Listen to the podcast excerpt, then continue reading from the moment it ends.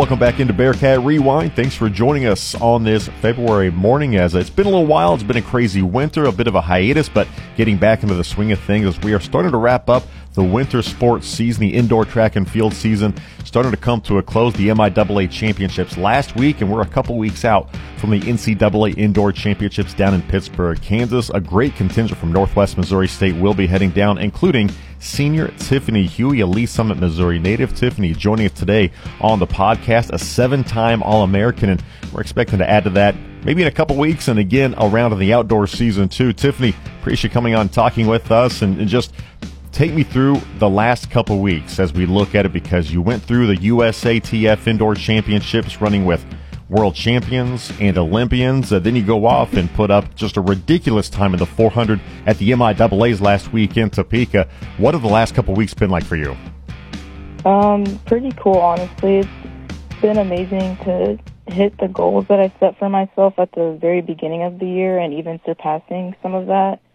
Um, and I think going to USA's really helped me boost my confidence and um, you know, just being able to run with the best, like that was that was really cool, and it, I think it even inspired me to like see what my options are um, post collegiately. I want to dive into that USA indoor meet before getting too many details on that. You mm-hmm. run a mm-hmm. personal best in Albuquerque of 53.27 seconds, and you said you were sick leading up to that meet that week previous. Right. You still do that. So a healthy Tiffany Hughey is just on a completely different planet. Take me through the MIAA championships on Sunday. What were you feeling as you go out and run a 52.65 second 400? Yeah, so prelims day, even my coach had told me I could basically jog prelims just to get in, and I was like, okay, I won't jog, but I'll I'll chill. I won't push. And leading up to finals, I'm thinking, you know, I can chill because the competition just isn't really that strong um, with me, but I was like, I don't really want to waste an opportunity to put down another good time. You know, like I only have this meet and then nationals, and that's my last indoor meets ever. Like I'm done, and so I wanted to see what I could do on a finals day where nobody was going to get in my way. Um, and I think that that that like inspired me to go out there and put something down because I knew that it was inside me when I ran at USA's. I put down a 53.2 and I was like, you know, I think I still have something left in me. I think I can go much faster than this because the 53s were starting to feel a little bit easier. I felt like I was starting to pace myself, and so I knew that I had a 52 in there. And I remember my mom had texted me um, the night before finals, and she asked me like, "What's what's your goal time?" And I said, "52.5 or around there." And so I think it was just really cool to see that I'd done exactly what I told myself I was going to do, and I was almost crying after my race because it was just all of that hard work and years of hard work leading up to that moment. So. Well, you mentioned at the outset too that you know you've had some goals going in, and you've even surpassed some of those goals. I imagine that's a bit of a sliding scale because once you hit a certain time, it's not getting satisfied and just like I'm going to sit back, eat mm-hmm. a bag of potato chips, and relax. Now it's uh, setting a new goal. What was your original mark that you're like, I want to hit this this year? And you mentioned it was 52.5. Does it slide once again? I think, because I don't have my paper with me, but I think that I was just hoping I would hit like 52.9 indoor season. Um, and then after I hit 52.5, I was like, I still feel pretty good. I think I can go faster than this. So, yeah, it's that um, mentality of like not letting up every time you hit a goal because you know it feels good for a little bit and then you're like okay well what's next like i don't want to get um too relaxed you know because now there's a target on my back so you have to keep going you have to keep putting in that work even after you and you know enjoy it but um asking yourself what am i going to do to be even better than this now you've got a speed that like very, very few of us will ever actually get to experience going out there and running a, a 400 like that. Really, I mean, are you getting three strides out of the blocks and feeling like this is my day? Is it getting through the first turn? At what point do you kind of feel like you have reached maybe a new level as you're going through that race? I think it's both of those. You know, when during prelims, I get out and that second turn when you're coming up on the bank, as soon as I'm past everybody in the race, I know I've got it and so once I hit the cone, you just hit the gas. And I know that nobody's going to end up in front of me. So Northwest dominated in the 400. You roll in first. Chloe Signs takes second, uh, but no one was within two and a half seconds of you. Uh, coaches mentioned too that with the competition level, you talk about going to the USA's and you're running against some of the, the best athletes in the world. That does raise your game just a little bit. How do you pull mm-hmm. away and still lay down that kind of time when you know all you're doing is chasing yourself at that point? Um, I think that I'm a runner that surprisingly runs very good by myself.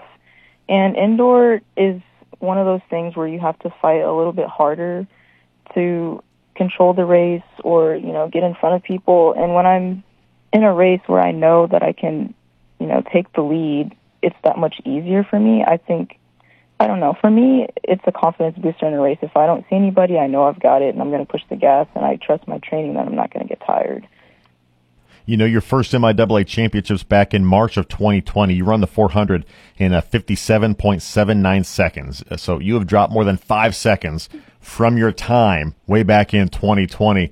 Uh, is it about technique? Is it the training program, strength and conditioning? Like, where do you look at and kind of pinpoint and say, this is why all of a sudden I'm one of the best to ever do it at Northwest Missouri State? Um, I think it's everything that you named. You know, it took me a couple years to get my endurance up and I think my coach saw the potential that I had because I had speed but I just I just wasn't that strong and so it was all of all of those elements but I think I've talked about this the biggest thing for me was getting out of my head and managing like my pre-race anxiety because I used to have a lot of that and I've learned that that can hold you back so much and that your mind is so powerful like if you tell yourself you're going to be tired in the race you're going to be tired in the race um, if you tell yourself you feel slow, you're going to feel slow. And you're going to have those days where you don't even feel that fast. You know, at conference, I didn't feel the quickest, but I told myself it doesn't matter. like, it's still in there somewhere. And, you know, I went out there and I did what I had to do. So, yeah, I would say the biggest thing for me is trusting my training and, you know, not getting in my head. You know, you're going to be nervous, but you have to learn how to manage your nerves. I think that's so interesting too because so many people say you're just running. That's all you're doing. There's not, yeah. you know, there's there's not anything else going with it. But there is a mental mm-hmm. game that you have to go in and trust yourself and know that I've done this work and it's it's going to pay off. There's a reason I've done it. So even if you don't feel your best physically, you still get there because of that mental side of things too. Um, I'd imagine the mental side has to be a completely different game when you go to Albuquerque a couple weeks ago. Was we rewind it oh, back, yeah. the USATF Indoor Championships the best of the best the United States has to offer between amateur and professional uh, track and field stars, Olympians and world champions. Uh, first of all, how does the opportunity come about that you did get that bid to go to Albuquerque?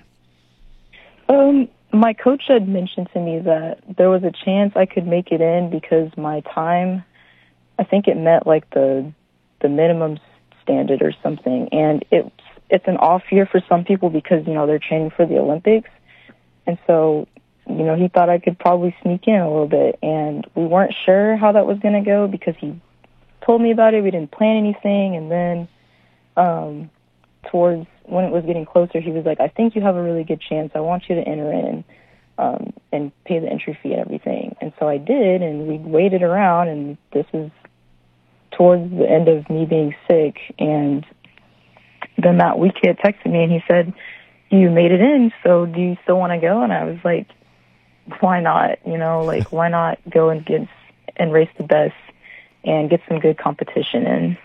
So when he texted you between, um, you know, the Fridays whenever you ran the 16th, how many days advance did you know before you were heading down? Mm, so that was about three days, maybe. So not a whole lot of time to really sit back and chew on it. It was, oh, I got to no. book a flight and go. It exactly. He was like, okay, I'll, I'll I've bought tickets you know, then we left on Wednesday. so, whenever you find out, how quickly did you go to uh, look at the other runners you're going to be competing against? Did you do some pretty quick homework just to see the other names? I didn't even know um, what the heat sheets looked like until we were driving down to the airport. Um, and I remember he pulled it out and he said, the list is out. And I saw the times and I saw the names. And I I thought I would be like freaking out and like, oh my gosh, like they're so fast. But I think I was just super excited to see that I was going to be running with people that have been running in the Olympics. Like I didn't let it uh, put fear in me. I just, you know, told myself I'm excited and it's going to be a great opportunity and a great experience. A Bearcat Rewind is brought to you by the Northwest Foundation, providing support for the Northwest Alumni Association and the university's funding needs since 1971. You can find more on that on Facebook or online at nwmissouri.edu slash foundation. And also Clarinda Regional Health Center, offering support to Southwest Iowa and Northwest Missouri each day during times of uncertainty through a local team of providers and nurses. More information at clarindahealth.com. So Northwest was hosting the Heart of America Conference meet as well as the Friday Night Lights meet that weekend. So things were busy. Coach Masters mm-hmm. was bummed that he wasn't able to go because of these prior obligations. So GA Lisette Perez got to attend with you two are friends. That had to be a bit of a relief. Not only mm-hmm. not being alone, but then having someone that you're pretty tight with to be able to go through that experience and kind of just take it all in at the same time. My coach had told me he's like, um, "Listen, I'm not. I don't think I'm going to be able to make the trip with you." And I think my face kind of dropped because I thought he was going to, but he reassured me, you know, like they needed him here, and there's, there wasn't much he was going to be able to do for me. You know, like I've done the workouts, but yeah, he told me Lisette was going to make the trip instead, and you know, I was like, you know what, this could actually be really fun then, because Lisette's been my friend for about three years now. We live together and um, traveling together was pretty easy. You know, we weren't bickering and fighting and things like that. And it was just so fun to be able to navigate New Mexico with her because, you know, we had to make our way to the airport and then we had to go find our rental car and then we have to drive to the hotel and then we got to figure out uh, where the convention center is, where the where the track is going to be at, and find our credentials and all of those things. And you know, it was just two 23 year olds taking on Albuquerque together.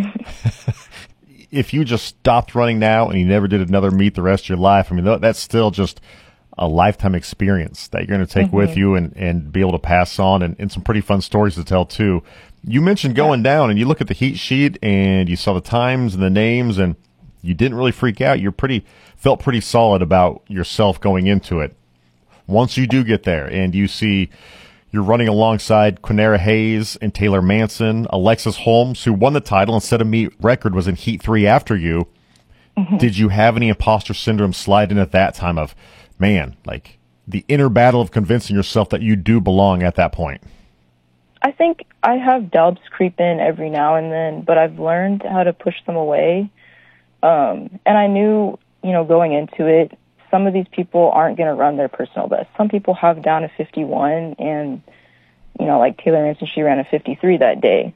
You know, so everybody is still in different spots and I just knew like if I've made it into this meet, then I'm supposed to be here. I deserve to be here too and I can be just as good or close to that good one day you talked about early on how that might have lit a fire for you heading into the MIAA championships. How does that sort of thing inspire you from, I mean, you are running against some of the best around and now all of a sudden you're coming back to really good division two runners, but it's just a different feel because you, you have been pretty dang close to that mountaintop now. Yeah, I think that it gave me a lot of confidence, honestly, because you go from running against Olympians to running against people that are two, three seconds behind you. And so I, I went into the MIAAs expecting to win.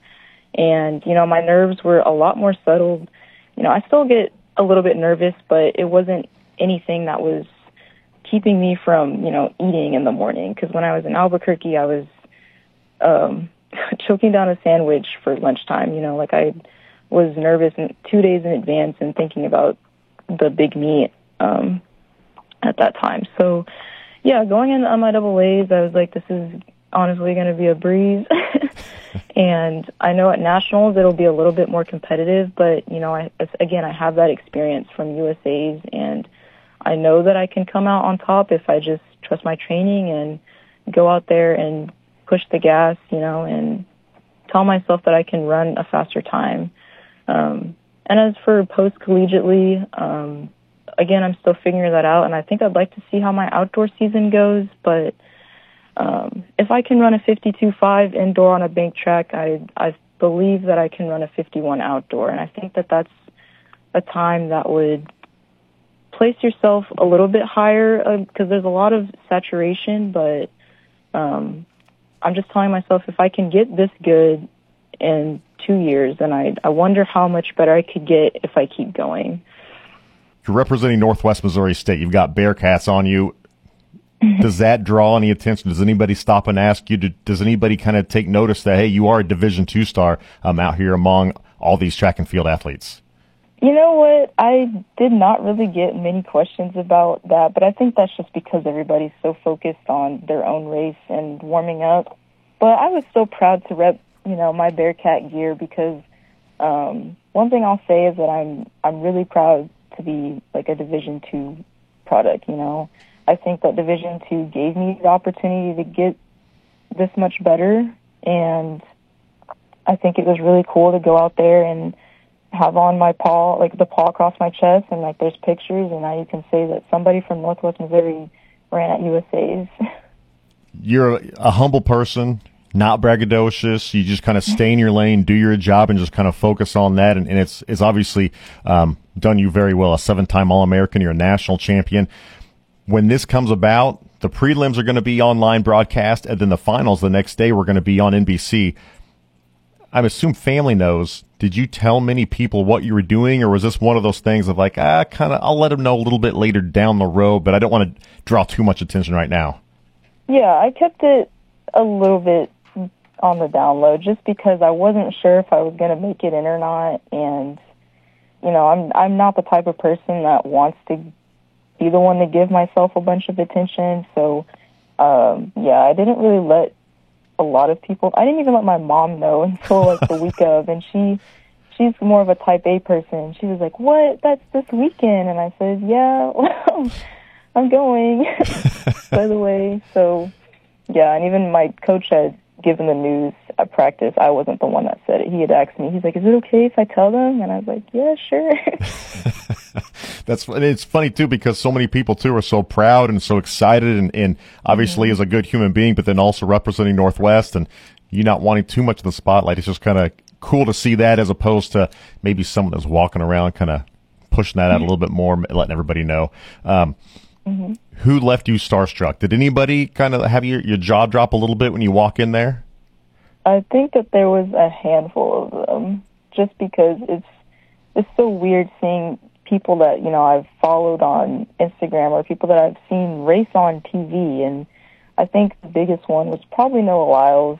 I don't. He's not my favorite athlete, but he's very, very big in the track world, and so just seeing him casually walk down the street or through the warm up room was like crazy to me. Um, I also got a picture with Grant Holloway. He's the world record holder in the 16 meter hurdles.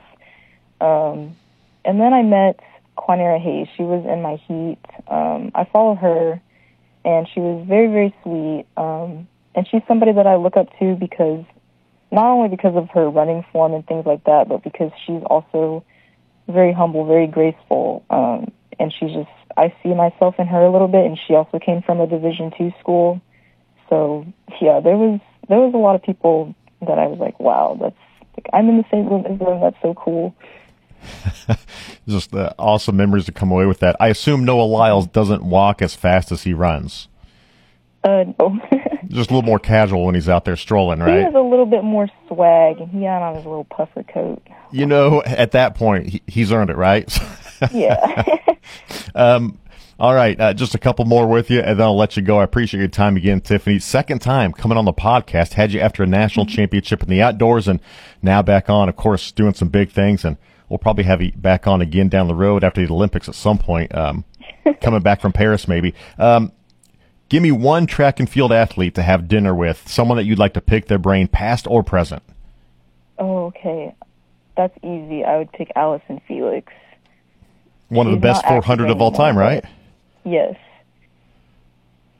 Now, have you is this something that you get into the sport and you get into the event, and then that's when you kind of gravitate to it, or or have you always been kind of a track and field nerd?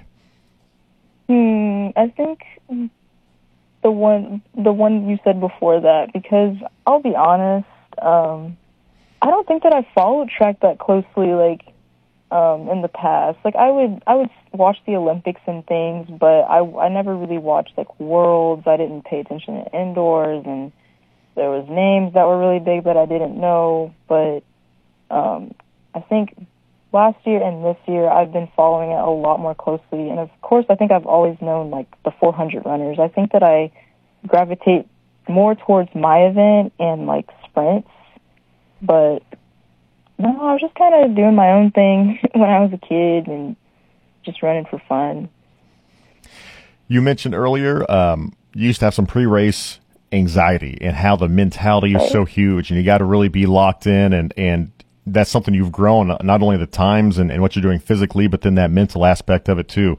Um, are you someone that likes to get into um, certain specific podcasts, books? Do you follow anybody on Instagram? Is there anywhere like that that you go that kind of kind of keeps you grounded and helps you kind of continue to grow in that aspect? Um, I listen to music and I don't know. I just I just act like it's a regular day when I'm at a meet. You know, I I still talk to my teammates. Um, I think that just finding little distractions like that has helped a bunch, and alongside with me being a lot more confident from having raced so many times.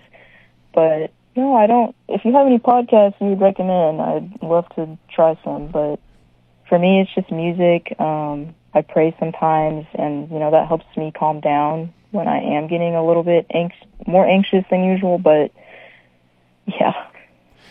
All right, last one I've got for you. Tell okay. me about Joey the cat and how he got his name.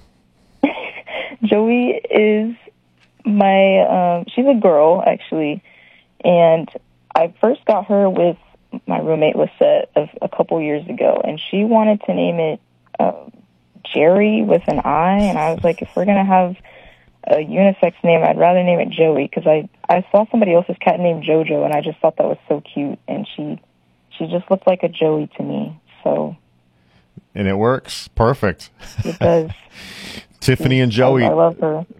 that might be like the future. You, you become a, a children's author after you finish up a, a, long track and field career, and then it's going to be the adventures of Tiffany and Joey. I like it. Yeah, that sounds has a good ring to it. It's good.